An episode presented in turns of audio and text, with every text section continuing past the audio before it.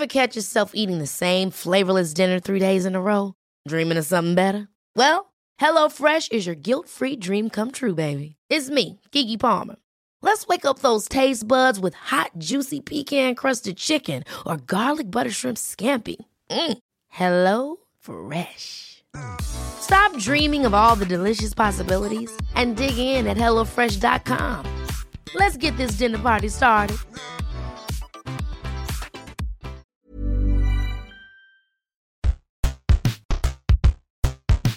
Atención nostálgicos. Si a veces se sienten un poquito atrapados en el tiempo y buscan experiencias con un toque antiguo, mejor dicho, vintage, les tengo una notición. Están a punto de escuchar bastantes lugares y proyectos donde vivir esta combinación de tiempos. Por un lado, la entrevista exclusiva con Steph, directora de un bazar con toque retro, pero también muy barato y con muchos artículos únicos llamado Solo tengo 100 pesitos. Y por otro, para tener unas sugerencias más interesantes, invitamos a la Cool Hunter, Tania Arroyo Nazario, socia del proyecto Vintage House y directora de un proyecto de segunda mano curaduría de ropa vintage y retro style que se llama Ecléctica. Entre las cosas que les vamos a sugerir esta ocasión es un salón de belleza, un par de dinners, casas de té, tiendas de ropa y hasta recorridos especiales para involucrarse más con esta cultura de lo vintage. Mi nombre es Ariana Bustos Nava, también conocida como la señorita etcétera. Y después de esta presentación, entonces damos paso a la entrega. Arrancamos.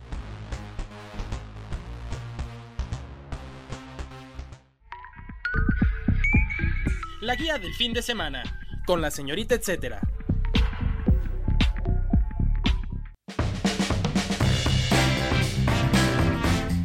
Oye, pues para empezar en eh, las recomendaciones de este bloque, ¿podrías contarnos más sobre el proyecto en el que estás con tu socia, ¿no? Vintage House, ahí para que la gente lo ubique de qué trata o, cómo está esta eh, eh. esencia, la dinámica del, lugar.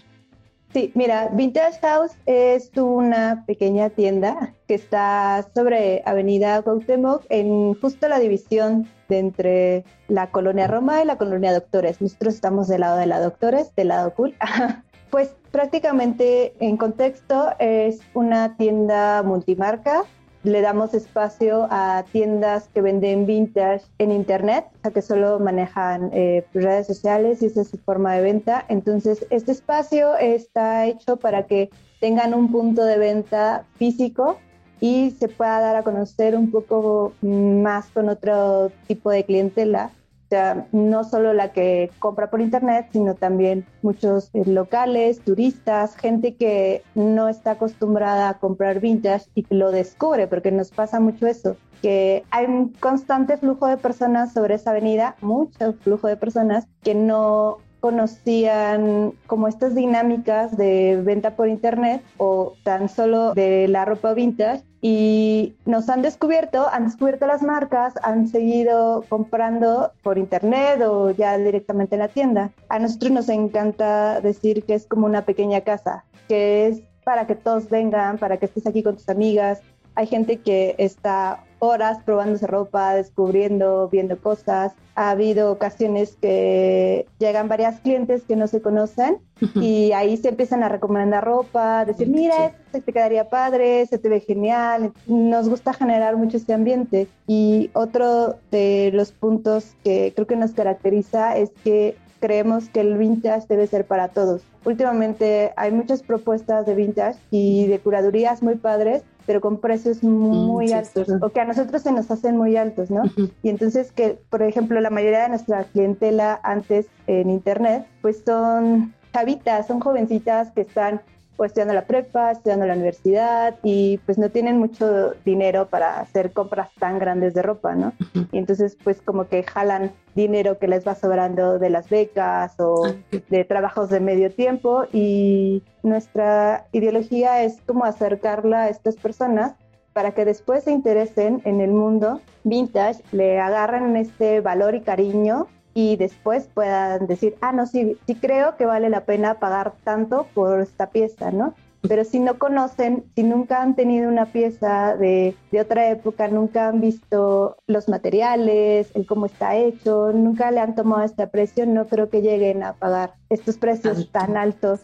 En otras piezas. Justo me hace pensar un poco como en esta idea de promover el nuevo coleccionismo. Digo, es muy, muy enfocado al arte, pero también como que tiene que ver con la ropa, ¿no? Como el arte de vestirte, no sé. Pero, pero, encontrar esos espacios donde puedes darle o involucrarte más y darles a valía a la ropa de otras décadas y a la curaduría que ustedes hacen también para llevarlas ahí, ¿no? Sí, es que es un trabajo muy grande, desde buscarlas, eh, darles la limpieza adecuada, algunas hay que repararlas. Muchas veces nos encontramos con ciertas piezas y decimos, ay, mira, esto nunca lo había visto, quiero saber de qué época es, ¿no? Entonces haces una pequeña investigación de qué época era para pues no sé, poder contarle a tal vez a los clientes o, o ponerlo en la etiqueta, ¿no? Pues es de esta época. Y todo eso es un trabajo muy fuerte, o sea, requiere muchas horas. No es este, como muchos dicen, ay, voy al tianguis, compro piezas de 10 pesos y luego las vendo en mil pesos, ¿no? No, sí requiere un trabajo fuerte. No toda la ropa sale de los tianguis, sí, mucha parte de ella, pero no toda. Pues sí, es un poco que lo puedan comprar en precios accesibles y que le agarren el valor, lo conozcan y se interesen por conocer más sobre ello. Oye, ¿y este eh, proyecto, dónde, cómo podemos ir viendo lo que hay ahí o eh, en redes sociales, cómo lo ubicamos para tenerlo ahí presente? En redes sociales estamos como Vintage House MX-bajo, porque MX ya estaba apartado. Realmente nosotros no subimos mucha de la ropa que vendemos a internet, o sea, no tenemos un catálogo virtual, porque aquí fácilmente tenemos más de mil prendas, cambian constantemente. Es muchísima ropa, es un espacio chiquito, se ve pequeño, pero está lleno de ropa. Hay ropa, nosotros decimos que hay para todos, todos los estilos. Hay muchos lugares que tienen como cierta tendencia, cierto estilo y, y a veces no te encuentras ahí, ¿no? Y en este lugar lo que hace que tengamos muchas marcas diferentes que venden por internet es que tengamos muchos estilos. Mucha gente puede encontrar ropa que le vaya o que diga, ay, esto sí me lo pondría, ¿no? Y también tenemos como una pequeña colección de ropa de segunda mano que es todavía, si la ropa vintage a veces es un poquito barata, la de segunda mano todavía la tenemos un poco más barata. Mucha gente que busca ese tipo de ropa es este como de, ay, no quiero pagar 200 pesos por una blusa, quiero pagar menos de 200 pesos por una blusa. Entonces sí, tenemos esta pequeña colección también para darle más variedad al público. Como te digo, hay mucha gente, muchos locales que caminan cerca de la tienda y de repente la descubren y también queremos atenderlos a ellos y de repente, no sé, si, si encuentran una pieza vintage y dicen, ay, esto es padrísimo, me lo quiero llevar, pues ya ganamos un cliente más, no solo que consume segunda mano.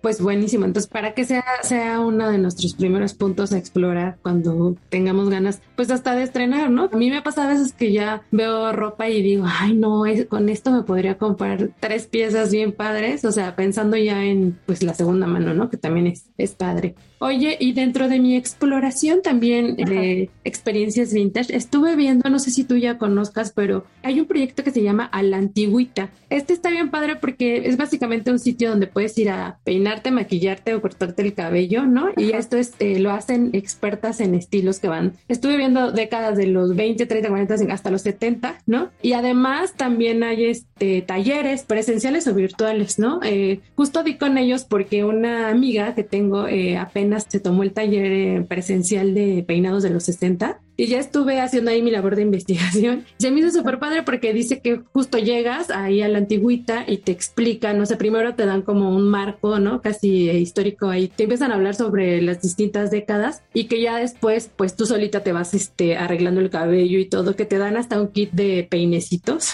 al final y, y que pues todo el lugar está eh, pues decorado también con este ambiente retro y que hay publicaciones pues de aquellas épocas, ¿no? Y creo que esto está súper padre sentirte como en este ambiente. Tú sí has ido, ¿verdad? A la antigüita. Sí, sí las conozco y de hecho ya tienen, en su trabajo es muy, muy bueno porque hacen toda una investigación sobre métodos de peinado y de maquillaje. Entonces las técnicas que te enseñan si son técnicas que se ocupaban en las décadas. Y el mobiliario que tienen lo compraron a una estética, eh, no recuerdo si los 60, 50, que ya estaba así como de, va a cerrar, va a desechar su mobiliario, lo compraron y ellas lo, es el que ocupan en su estética, que también tienen una pequeña colección de ropa vintage como de los 50, 60, 70. Realmente es una experiencia ir a que te cortan el cabello con una técnica de, no sé, de los 70 y que peinado sí quede como en, de esa época. Y sí, o sea, los tallercitos que dan son para, para que tú misma te puedas hacer este peinado. Apenas vi que van a tener uno eh, de pin-up para crear tu estilo pin-up. Entonces, eso también se me hace padre porque a quien le interese, eh, pues como entrarle ya a esta cultura, ¿no? O a quien a lo mejor no está tan clavado, por ejemplo, en el caso de mi amiga, que le gusta mucho toda esta cuestión retro, pero no, tampoco es como que sea súper rockabilly, o sea, no sé si me explico. Entonces, no te sientes limitado a decir, ah, no, si yo no me he visto así todo el tiempo, no puedo entrar a este lugar, ¿no? Es como muy abierto para de verdad jugar como con la historia, este, pues de esta estética, de esta moda, ¿no? Que había justamente ves también de repente regresan las modas. Por ejemplo, se suponía que en este año o el año pasado iban a estar como de moda otra vez los cortes de cabello estilo 70 entonces puedes irte a hacer un corte que está inspirado en esa época. O si tienes, no sé, un baile, una fiesta y dices, no, pues me quiero peinar como, como se peinaban en los 50, ¿no? O quiero, quiero ir a una fiesta estilo pin-up y no lo soy, ¿no? Nada más quiero que me peinen o que me enseñen a hacer el peinado. Pues sí, está muy padre. Sí, son muy pro, ¿no? Igual y si les interesa a los que están escuchando, los pueden buscar en Instagram, están como justo así a la antigüita Styles. Y no sé si tengas tú alguna otra recomendación antes de, de darle como paste a nuestra recomendada de la semana. Sí, les puedo recomendar, de lo que estábamos hablando del vintage, de este aprecio por la curaduría, les puedo recomendar a alguien, a unas personas que yo creo que son de las mejores curadoras de vintage de la ciudad tienen precios muy accesibles, aunque esta curaduría sí es más especializada. Sí tienen piezas que son, sus colecciones varían entre los 50, 70 y a veces tienen piezas un poco más atrás, de los 40, 20. Ellas se llaman Jardín de Hallazgos, las encuentran en la colonia Roma, en Querétaro 22. Es una experiencia muy bonita porque si están las dueñas, te cuentan a veces hasta la historia de cada pieza que agarras. Dicen, esta pieza fue hecha en tal época, eh, con estas técnicas, es de estos materiales, se usaban este tipo de cosas en, en, tal época. Entonces es una experiencia muy bonita ir a esa tienda. Es prácticamente un museo y tienen de todo, accesorios, sombreros, zapatos, cosas que no creas encontrarte, te las puedes encontrar ahí. y pues quieren visitarlas, seguirlas y ver cómo que tienen, ellas sí suben parte de su colección a, venta en internet, es arroba jardín de hallazgos es jardín.de.hallazgos. ok, oye, qué bonito como lo dices de que es como un museo, ¿no? O sea, porque casi en ningún museo puedes probarte las cosas, o sea, en ninguno, yo creo, o sea, a menos que sea una actividad especial o performance, pero este, pero ya ir con esta visión de lo valioso que es cada pieza que ellas tienen ahí, yo creo que ya da una perspectiva, ¿no? Distinta. Sí. Oye, y estuve leyendo que creo que es madre e hija, ¿no? Eso también se me hizo súper chido. Dije, qué padre que tu mamá igual tenga como este estilo retro o, este amor también por lo vintage y que puedas hacer un proyecto con ella, ¿no? Sí, es muy padre. O sea, las dos tienen este amor y aprecio por el vintage y tú las ves y son de estilos completamente diferentes las dos. Solo tienen, comparten este amor y esta pasión por saber, por investigar por cuidar las piezas y entregárselas a alguien que las valore igual que ellas. Justo es como también por la razón que quería que estuvieras conmigo en este episodio para salirnos de esta entrega con la idea de, valorar la prenda, ¿no? O sea, la historia de la prenda incluso. O sea, sí está bien padre que no estén tan caras, pero que, que también pues le demos esta valía a lo que traemos puesto, ¿no? Que nos está complementando. Pues vamos a la entrevista con el recomendado o recomendada en esta ocasión y regresamos para seguir hablando de recomendaciones vintage con Tania.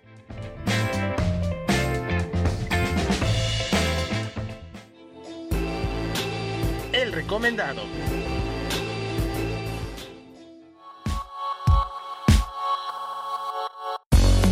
Damos la bienvenida a Steph, directora del proyecto Solo Tengo 100 Pesitos. Esther, ¿cuándo surgió este bazar Solo Tengo 100 Pesitos? ¿Con qué objetivo y quién está detrás de él? 100 pesitos nació de una idea en, Tijuana, eh, conjunto con otra amiga, y su objetivo siempre ha sido el dar la oportunidad y tener un acercamiento con las personas que aún no conocen de la ropa de segunda mano, de la ropa vintage, de proyectos locales, a que puedan adquirir piezas por un bajo costo y con eso se lleva a cabo una economía más transparente local y con a un precio justo. ¿Qué te impulsó a llevarlo o traerlo a la Ciudad de México? Y cuéntanos o danos la exclusiva. Si tienes pensado llevarlo a algún otro estado o ciudad, además de lo que ya sucede en Ciudad de México y Mexicali. Me impulsó a traer este evento a Ciudad de México, por si no lo saben, es originario de Tijuana. El hecho de que me vine a vivir para acá y que me di cuenta que a pesar de que había otros eventos dentro de la ciudad, no había ninguno que manejara la temática tal cual de nuestra dinámica de 100 pesitos y que también para mí es muy importante que la relación entre los expositores, asistentes y la organización se sienta también más orgánica, más personal y que realmente se sientan parte de una comunidad y no solamente que sea un evento más. ¿Crees que la pandemia detonó el interés por las compras de segunda mano? ¿Por qué crees que haya sido así? Creo que sí, que eh, como lo mencionas, la pandemia vino a acrecentar el interés por la ropa de segunda mano, por todos estos bazares y tiendas eh, online que tienen una curaduría de estilos diferentes, de ropa diferente, de repente de vintage, de retro. Y el hecho de estar en, en, casita y tener más tiempo para estar indagando en nuestro celular, pues nos hizo un acercamiento a todos estos proyectos que antes a lo mejor no, no notábamos o que se nos hacía más fácil ir a una tienda de fast fashion a comprar algo y te topaste con estas tiendas online que además son muy económicas. Entonces yo creo que sí, la pandemia vino, vino de notar eh, aún mayor interés en todos estos proyectos. ¿Qué encontraremos en este bazar? ¿Cuántos expositores aproximadamente o tipo de artículos? Híjole, ya cada vez son más opciones las que, las que tenemos. Hay desde lencería, plantas, papelería, ilustración, cerámica, skincare, artículos para mascota, indumentaria, tanto de talle femenino como masculino, joyería. Realmente tenemos una muy extensa variedad tanto de productos y como de expositores. En esta ocasión van a ser casi los 70 expositores y tenemos ciertas actividades extras que más adelante les vamos a platicar. En esta ocasión vamos a tener un invitado especial y es una dinámica que queremos estar replicando con cada evento.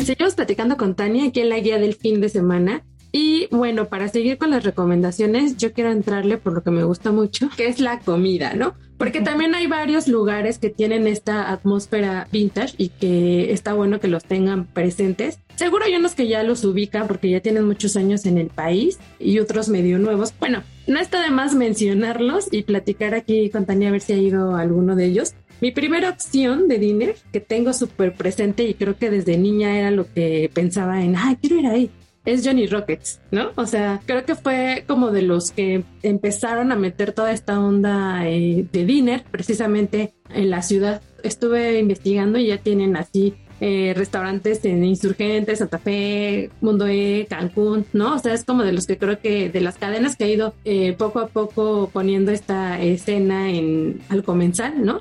Ahí por si no han ido, pues se van a encontrar un espacio pues con muebles rojos, de estos como forraditos, ¿no?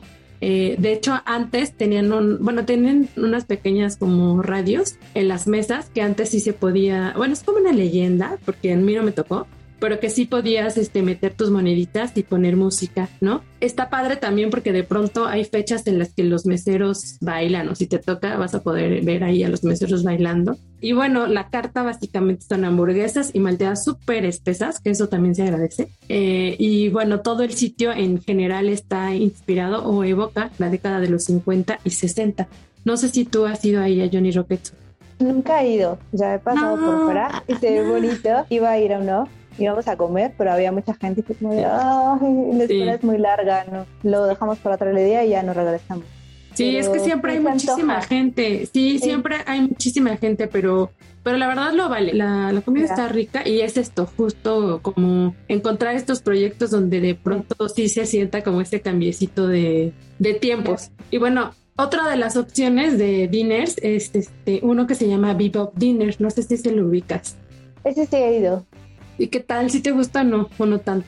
La atmósfera es muy bonita, sí te evoca como a este, te sientes como en una película, te sientes como en Vaselina, ahorita van a llegar amigos a tomar las malteadas y todo eso. Sí, sí me agrada mucho el ambiente ahí. Eh, y también creo que ellos organizan eh, noches donde bailas, ¿no? Donde te enseñan a bailar este rock and roll y este tipo de, de cosas. Sí, sí, de hecho tienen tres sucursales ya, dos en la Ciudad de México y apenas estaba viendo que abrieron una en la Marquesa que yo pensé, wow, o sea, como algo tan vintage o así rockabilly, ¿no? En la marquesa, pero, pero ya luego estuve indagando más y es precisamente porque están haciendo como demostraciones de autos antiguos. Ya ven que también hay por ahí una cultura muy fuerte de, de este tipo de, de, vehículos. Entonces ellos organizan actividades seguido que tienen que ver con, pues, con esta onda automovilística. Y pues sí, como dices, muy vaselina, ¿no? Que tiene mucho que ver con eso.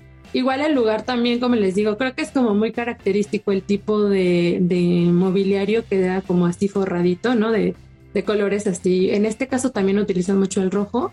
Y tienen varias, digo, en las sucursales de la ciudad tienen varias este, figuras así. Me acuerdo que creo que es la de Medellín, que está hasta un Elvis en la entrada, ¿no? Y tienen este un convertible donde también puedes comer. O sea, te sientas ahí, está como acondicionado para que si quieres, este... Creo que se lo tienes que reservar. Pero está padre la sensación de estar ahí comiendo arriba del, del carrito. Y sí, como decías, organizan muchas actividades con esta pues como con esta línea vintage y hay por lo regular bailes rockabilly. También vi que hay talleres, ¿no? O sea, a lo mejor si no le sabes mucho, puedes ir a aprender un poco y luego ya te lanzas a uno de sus eventos. La comida es también como muy clásica de este estilo de, restaurantes que son hamburguesas malteadas. Aquí también encuentras unas alitas. La verdad es que, pues sí, es, como, como muy la idea de ir a comer este tipo de, de alimentos. No se esperen como cocina de autor y eso, pero lo vale la experiencia, ¿no? De estar en un lugar así, ¿no? Y el último dinner que tengo ahí, no sé si algún purista está escuchando y me diga que no todo eso es dinner, pero como tienen esta imagen, pues yo le estoy diciendo dinner, ¿no? Pero no sé si ubican la papa guapa, ¿o ubicas la papa guapa? Sí. ¿Y ha sido o no? Comer nunca tampoco, o sea, la, lo he visto como imagen y también he pasado por ahí, pero nunca he comido ahí. Yo me acuerdo que la primera vez que llegó Papa Guapa lleva 10 años en la ciudad. O sea, ya cada vez que veo el tiempo que tienen los lugares me salen más ganas. Pero debo confesar que sí, es, soy como, como que para mí eh, los colores pastel son un imán. O sea, quiero ir porque es color pastel. Y precisamente mucha de su, de su diseño y de su paleta de colores menta, color menta. Entonces, este, entre mentas y rojos que les decía ahí, ¿no? Te recuerdo un poco, un poco más creo a Vaselina y está justamente ambientada en la década de los 50. Aquí el menú es distinto a los que les platiqué eh, hace unos segundos porque está, aunque sí hay hamburguesas, ¿no? Son las menos porque priorizan eh, su carta en las papas, por eso se llama papa guapa.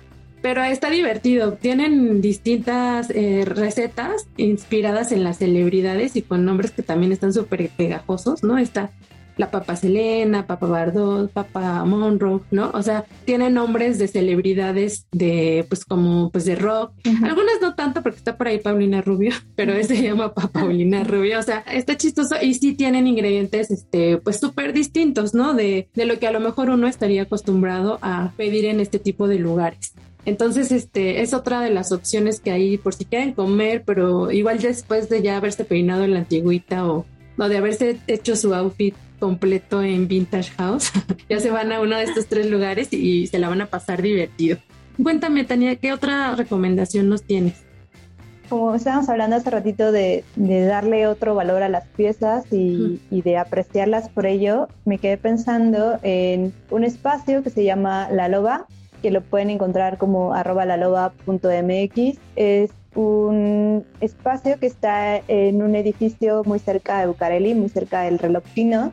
Es una tienda vintage también, pero este espacio es más grande. Ellas le llaman taller textil, que también tienen talleres de upcycling. Entonces ahí ofrecen espacio para personas que les gusta hacer eh, este tipo de actividades dan talleres, tienen diseñadoras de casa, eh, personas que hacen piezas de cycling, que le dan otra vida, que les hacen modificaciones a las piezas.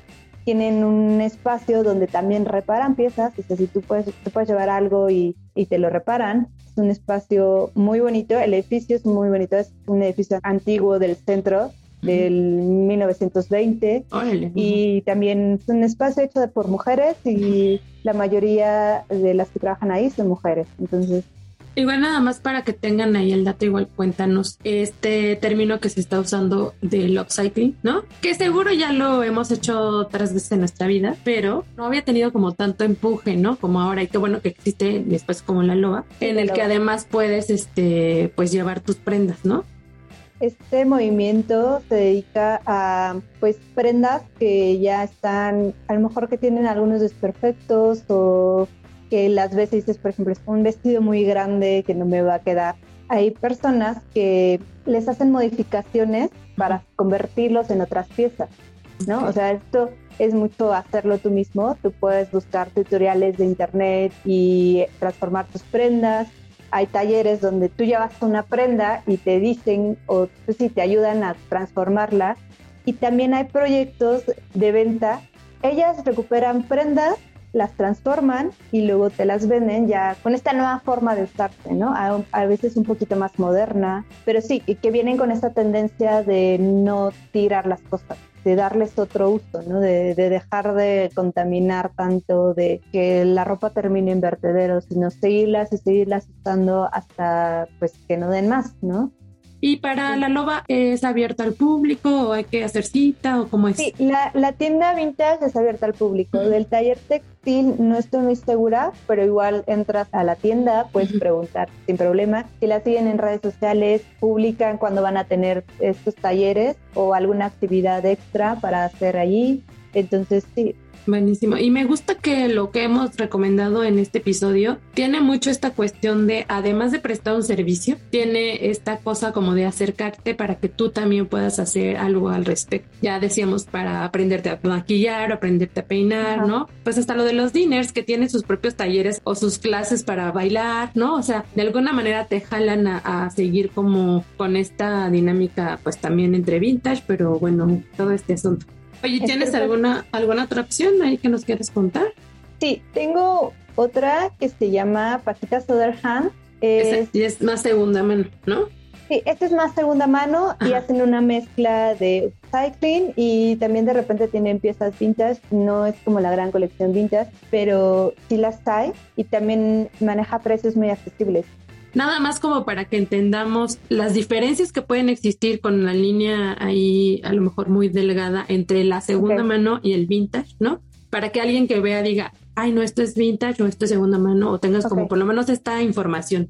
El vintage en cuestiones muy puristas va de la ropa que fue hecha en los 70 a los 20, que es una época en la que todavía no había esta producción de, de ropa, lo que ahora conocemos como el fast fashion, que sería ropa que está hecha en masa. O sea, todavía de los 70 para atrás había un proceso donde las hacían las casas ateliers de, de grande moda o las hacían costureras o las hacía la gente en su propio casa. Ya después de los 70s, 80s empieza a haber como una producción más grande de ropa también para abastecer la gran población que ya había eh, en un contexto de vintage muy purista. Si somos más laxos en el tema, se considera vintage a partir de 20 años, ¿no? De 20 años para atrás, pero siempre y cuando tengan un valor estético y para la industria de la moda importante, o sea, un aporte a la moda importante o al estilo, ¿no? Muchos de los proyectos venden ropa vintage, así lo consideran, de los 90s y 80s, 70s, 60s, ¿no? Porque ropa de 50s para atrás es mucho más difícil de encontrar. Entonces, podríamos decir que a partir de los 90s ya no es vintage, entonces es ropa de segunda mano. O sea, de esta que una persona la usó, la usó pocas veces y luego la vende, ¿no? O termina en, no sé, un bazar o un tianguis eh, básicamente esa sería la diferencia. Gracias por explicarnos para ya ahora que vayamos a comprar más cosas, pero cuéntanos de, tu otra recomendación. Eh, ellos están en la San Rafael. A mí me encanta este proyecto porque es un proyecto que yo considero que es muy teatral. De hecho, sus colecciones se basan un poco en eso, en como si fuesen vestuarios, ¿no? Y ellos cada cierto tiempo lanzan una, puede decirse, colección de piezas que ellos intervienen, que modifican y les dan una temática. Y entonces tu showroom, todo lo visten de esta temática. Los, los maniquís sacan piezas de segunda mano o pintas que van con la misma temática. Es un espacio visualmente muy bello. Es pequeñito, pero también es muy padre. Recuerdo mucho que en Halloween, bueno, en Halloween pasado, vistieron a sus maniquís de villanas de Sailor Moon. Ah, qué padre. El, el, dueño de esta tienda hizo los disfraces de villanas de Sailor Moon y pues estaban a la venta ahí en la tienda. ¿Él los hizo o, lo, o se basó como en las prendas que tenía? Él hizo, es diseñador y hay prendas que él modifica y hay prendas que él hace. Ahí es como esta combinación que decías, ¿no? Entre Lobster y Ninja. Ay, qué padre está eso. Oye, ¿está en la San Rafael y está abierta al público o también es como más? está abierta al público. Es un estudio, bueno, de estos edificios que son de, oficinas, pero sí está abierta al público. está en Guillermo Prieto 45. pero igual si lo siguen en, Instagram, pues ya eh, ven más como el trabajo que ellos hacen. Y siempre sirve tener a la mano las cuentas de redes sociales para cualquier duda que tengas o si vas a ir eso, pues medio que avisas o preguntas horarios y todo, ¿no? Aunque aquí ya se los estamos mencionando, pero, pero sí creo que es muy valioso tener contacto directo. Sí, sí, sí. Oye, pues ya casi para terminar con nuestras recomendaciones de este podcast especial, eh, pues quiero cerrar con las casas de té, ¿no? Que a mí la verdad es que me gustan mucho. De por sí creo que las casas de té ya tienen siempre un toque pues como antiguo. Este, y bueno, les voy a recomendar solo dos, hay muchísimas en la ciudad pero hay dos que me parecen muy especiales por este ambiente que crean precisamente. Y una de esas es Caravancera, y no sé si lo ubicas, está en la Roma, está en Álvaro Obregón. Eh, son cuatro salas distintas y todas tienen decoración así, pues tapices, eh, pues ya sabes, todas las teteritas, los muebles, todo tiene como esta, pues como esta onda muy, muy vintage, ¿no? Digo, vintage ha sido la palabra que nos hemos mencionado en este episodio, ¿no? Además está en un edificio que es estilo eh, Art Nouveau, de los 20 también, y bueno, tienen una más de 100 mezclas que puedes pues coger en la visita. A mí lo que me gusta es eso, que aunque son cuatro salas, las cuatro tienen decoración distinta, pero todas te hacen sentir como en, pues sí, como si estuvieras en un espacio más, pues, más antiguo. Y creo que esto también tiene que ver con, con todo lo que hemos platicado. Y, bueno, la otra, la otra opción, no sé si has seguido a Caravanserai. No. Es muy valioso también que te expliquen, que te, este, recomienden, este, tomar según como, pues como el mood que traigas, ¿no? O el, o el antojo. Y este, y esto que les digo, son muchísimas mezclas y además tiene unos postres súper ricos. Y otra de las opciones de tecitos ya lo he mencionado en este espacio, pero la verdad es que eh, en este contexto del episodio es importante recordarlo, que es Casa Tassel, no sé si ha sido, tal vez no me fui mucho de la colonia, pero igual se pueden ir ahí a Casa Tassel, que también me parece muy, o sea, a lo mejor pienso eh, en las casas de las abuelitas, ¿no? O, o en estas estancias, pues sí, viejas, o sea, si vas a la casa de la vecina que era amiga de tu abuelita, ¿no? O sea, ahí tienen una, por ejemplo, una tetera con figuras de ositos, o sea, todo lo que van sacando tiene obviamente este tipo que yo también creo que es una curaduría vintage, pero no tanto en ropa, ¿no? Sino en pues en artículos, en las cucharitas, o sea, aparte está a tu alcance porque ahí te sirven, ¿no? Entonces también tienen postres súper ricos y tienen tés blancos, verdes, negros, rojos, ¿no? Más para los fines de semana tienen postrecitos japoneses que también pues está súper en tendencia todo lo kawaii. Y pues eso, que justo de las cosas que me parecen emocionantes de ir ahí es que no sabes qué tetera te va a tocar o qué jueguito de té pero todos tienen como este apunte a hacerlo como, pues como medio antiguo. Justo como dices cuando vas a la casa de tu abuelita, ¿no? O sea, como este ambiente muy, muy familiar, muy de, que te sacan la tetera de la abuelita que no usan mucho, ¿no? es muy, sí, es muy bonito. Y la verdad creo que estas dos, estos dos espacios te empujan mucho a, sentirte muy, como decíamos, en, en, una época distinta y que también está padre, ¿no? Ya para terminar con estas recomendaciones que hemos estado platicando con Tania, eh, cerramos con ella. Cuéntanos qué última recomendación tenemos. Este es más interactivo, es un recorrido guiado, se llama Cácharas y Chelas Chilanga. Órale. Está muy pensado para la gente que quiere ir, que tiene este interés de ir al, al de antigüedades de la lagunilla y que por ciertas razones no ha ido. Entonces, Lefelin Shop y arroba encanto chilango organizan estas visitas guiadas, recorridos, donde te enseñan en qué parte de la lagunilla están las antigüedades, mm, más específicamente para que vayas a comprar. Por ejemplo, si tú coleccionas cámaras y quieres ir a buscar cámaras, te dicen en qué puestos puedes encontrarlas, te llevan por ropa, accesorios, cosas del hogar, porque también encuentras muchas cosas del hogar, teras, vasos, sillas, no sé y después te llevan por las chelas para, que tengas la experiencia completa de visitar la lagunilla. Porque sin chelas no hay este visita real a la lagunilla. Exacto.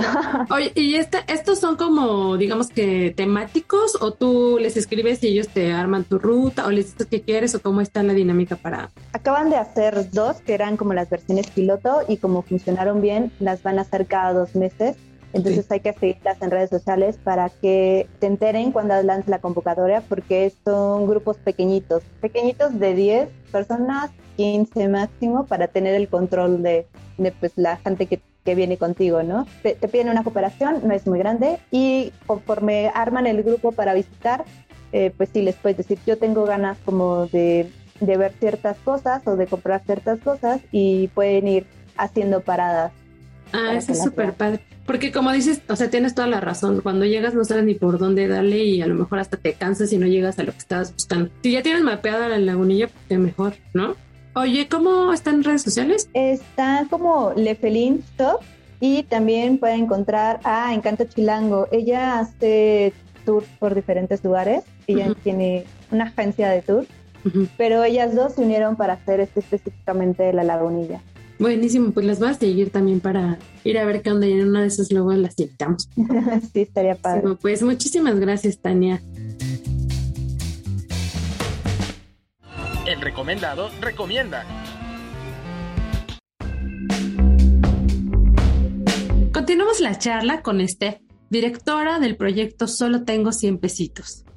Cuéntanos si el precio es real, o sea, lo de los 100 pesitos la verdad es muy atractivo. ¿Es exactamente 100 pesitos todo lo que encontraremos o es aproximado? Además, cuéntanos si aceptan tarjetas. Sí, es súper real que cada pieza o producto tiene un costo de 100 pesitos o menos, es nuestra regla principal, es algo que los expositores conocen por contrato y pues es la dinámica que nos ha hecho frente y ha hecho que crezca también rápidamente en nuestro evento. Sí se aceptan tarjetas, un 99% de nuestros expositores cuentan con terminal, se pueden hacer transacciones también o por QR. Ya estamos muy adelantados con, con esa ondita. ¿Hay actividades que complementen la experiencia en el bazar? Si es así, platícanos más de ellas teníamos algunas actividades extras a las cuales pensamos sumar más en las próximas fechas y eventos que vamos a tener. Una de ellas es el bar de Jellish para ponernos uñitas coquetas, lectura de tarot, vamos a tener silla de masaje, próximamente también corte de cabello. ¿Qué tan distinto es este evento al de la Ciudad de México al que sucede en Tijuana? Creo que cada ciudad tiene un distintivo muy especial, tanto en la selección de los proyectos que le integran como en el público. Eh, yo estoy muy sorprendida de cómo ha recibido la gente el proyecto en Ciudad de México, haciéndolo tan suyo. Ya se siente como si fuera un evento que, que hubiera estado desde hace mucho tiempo acá. Estoy como nerviosa por saber cómo lo van a recibir los otros estados porque este año planeamos franquiciar seis de ellos, pues ya andamos en esas platiquitas ahí, es la, la buena nueva. Y finalmente, cuéntanos qué tips de compras nos puedes dar para ir a este bazar, pero pues también para comprar de segunda mano o vintage. Creo que es importante tanto en este evento como en cualquier otro entender que cuando es ropa de segunda mano y vintage, o sea, no hay otra pieza igual, ¿no? En al menos en el en el contexto de dentro del evento. Entonces cuando veas una pieza que te gusta mucho, la revises minuciosamente, veas que pues no tenga manchas que afecten su diseño o su presentación estética. Em, al menos en nuestro evento, por contrato también hay especificaciones donde la ropa no puede estar manchada, rota, a menos que sea parte del diseño de la prenda. Y que tienes que tener paciencia, tienes que saber tus medidas corporales para saber si la pieza te va a calzar o no te va a calzar. Y que gracias a ello estás salvando muchísimas litros de agua muchísima ropa que, que dándole una segunda oportunidad. Estás ayudando en, con un pequeño granito de arena a frenar un poco toda esta industria que nos ha causado tanto mal que es la fast fashion. Y que además de eso está apoyando el proyecto de una empresaria, empresario pequeño y que cada prenda que encuentras en el evento ya pasó por una curaduría, la lavaron, la plancharon, la prepararon con una etiqueta para que tú te la puedas llevar de la mejor manera a tu casita. Y pues nada, les esperamos para que nos visiten en este próximo evento. El dato, etcétera. Solo tengo 100 pesitos, versión Ciudad de México, sucederá el 2 y 3 de abril en Ensenada 60, Colonia Hipódromo Condesa. Manténganse pendientes de sus redes sociales para que conozcan sus futuras fechas y también eventos. Los encuentran en Instagram como solo tengo 100 pesitos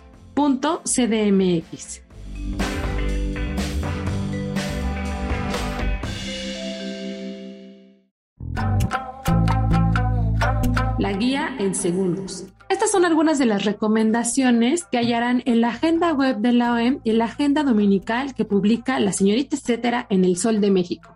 Santiago Arau con causa. Seguramente han visto en redes sociales algunas fotografías aéreas impactantes de México. Al encontrarse con ellas de inmediato se intuye el autor, comúnmente Santiago Arau. Este fotógrafo y documentalista mexicano ya puso su sello desde hace varios años en estas imágenes y es fácil de identificar. Así que si son fieles seguidores a su obra o quieren mirar a través de él aspectos como dunas, vacíos, salares, cauces de ríos y arquitecturas, entre otras cosas, la sugerencia es visitar la Expo Geografías y Geometrías en las instalaciones de Canon Academy. La muestra se inauguró el 17 de febrero y culmina el 20 de abril. Además, todas las piezas están a la venta y lo que se recaude será donado a la Fundación Ojos que Sienten, esta apoya a personas con discapacidad visual enfocándose en la habilidad de la discapacidad precisamente. Un viaje entre dinosaurios. En este espacio somos super fans de los dinosaurios, así que cuando surge algún evento relacionado con esta especie ancestral, somos los primeros en recomendarlo. Está en curso un recordatorio especial llamado Dinosaurios Animatronics en la Ciudad de México, mismo que pueden hacer ya sea a bordo de un trenecito o en tu propio auto. Son poco más de 20 ejemplares monumentales, con escenarios fantásticos e información sobre cada uno de ellos. Esta actividad sucede en el estacionamiento de la Torre Alep en Insurgentes. Se sentirá casi como entrar o indagar en las cuevas prehistóricas. Así llegamos al final de este episodio especial retro, divertido y con lugares para donde comprar y darnos un viaje en el tiempo. Gracias a nuestras invitadas, especialmente a Tania, que estuvo con nosotros durante todo el episodio. Tania, ¿dónde podemos seguir tu proyecto? Muchas gracias por invitarme, fue un placer. Les sugiero que sigan Vintage House y que nos visiten, que visiten nuestra casa, que se sientan cómodos. Eh, a mí me pueden encontrar en mi curaduría personal de vintage que es arroba ecléctica o si quieren seguirme ya personalmente y ver cosas que hago en arroba chailate, por favor. Buenísimo. Y bueno, también gracias a nuestra recomendada Steph, que estuvo medio complicada de salud hace poquito y estuvo muy profesional ayudándonos con la entrevista para este episodio. Agradezco el apoyo en producción a mi compañera Natalia Castañeda. Mi nombre es Ayana Nava, también conocida como la señorita etcétera. Si tienen algún comentario, recuerden que me encuentran en redes sociales como Twitter, Facebook o Instagram como precisamente la señorita etcétera. Si tienen algún comentario o sugerencia sobre este espacio, los que se generan desde la Organización Editorial Mexicana, pueden escribirnos a nuestro correo que es podcast.om.com.mx. Hasta la próxima.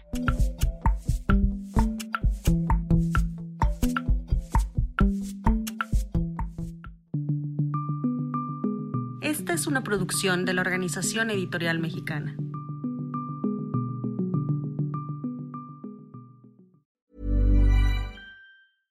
Ever catch yourself eating the same flavorless dinner three days in a row?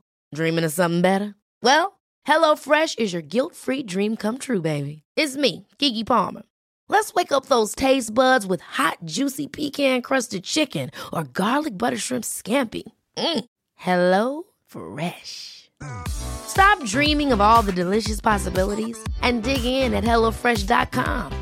Let's get this dinner party started.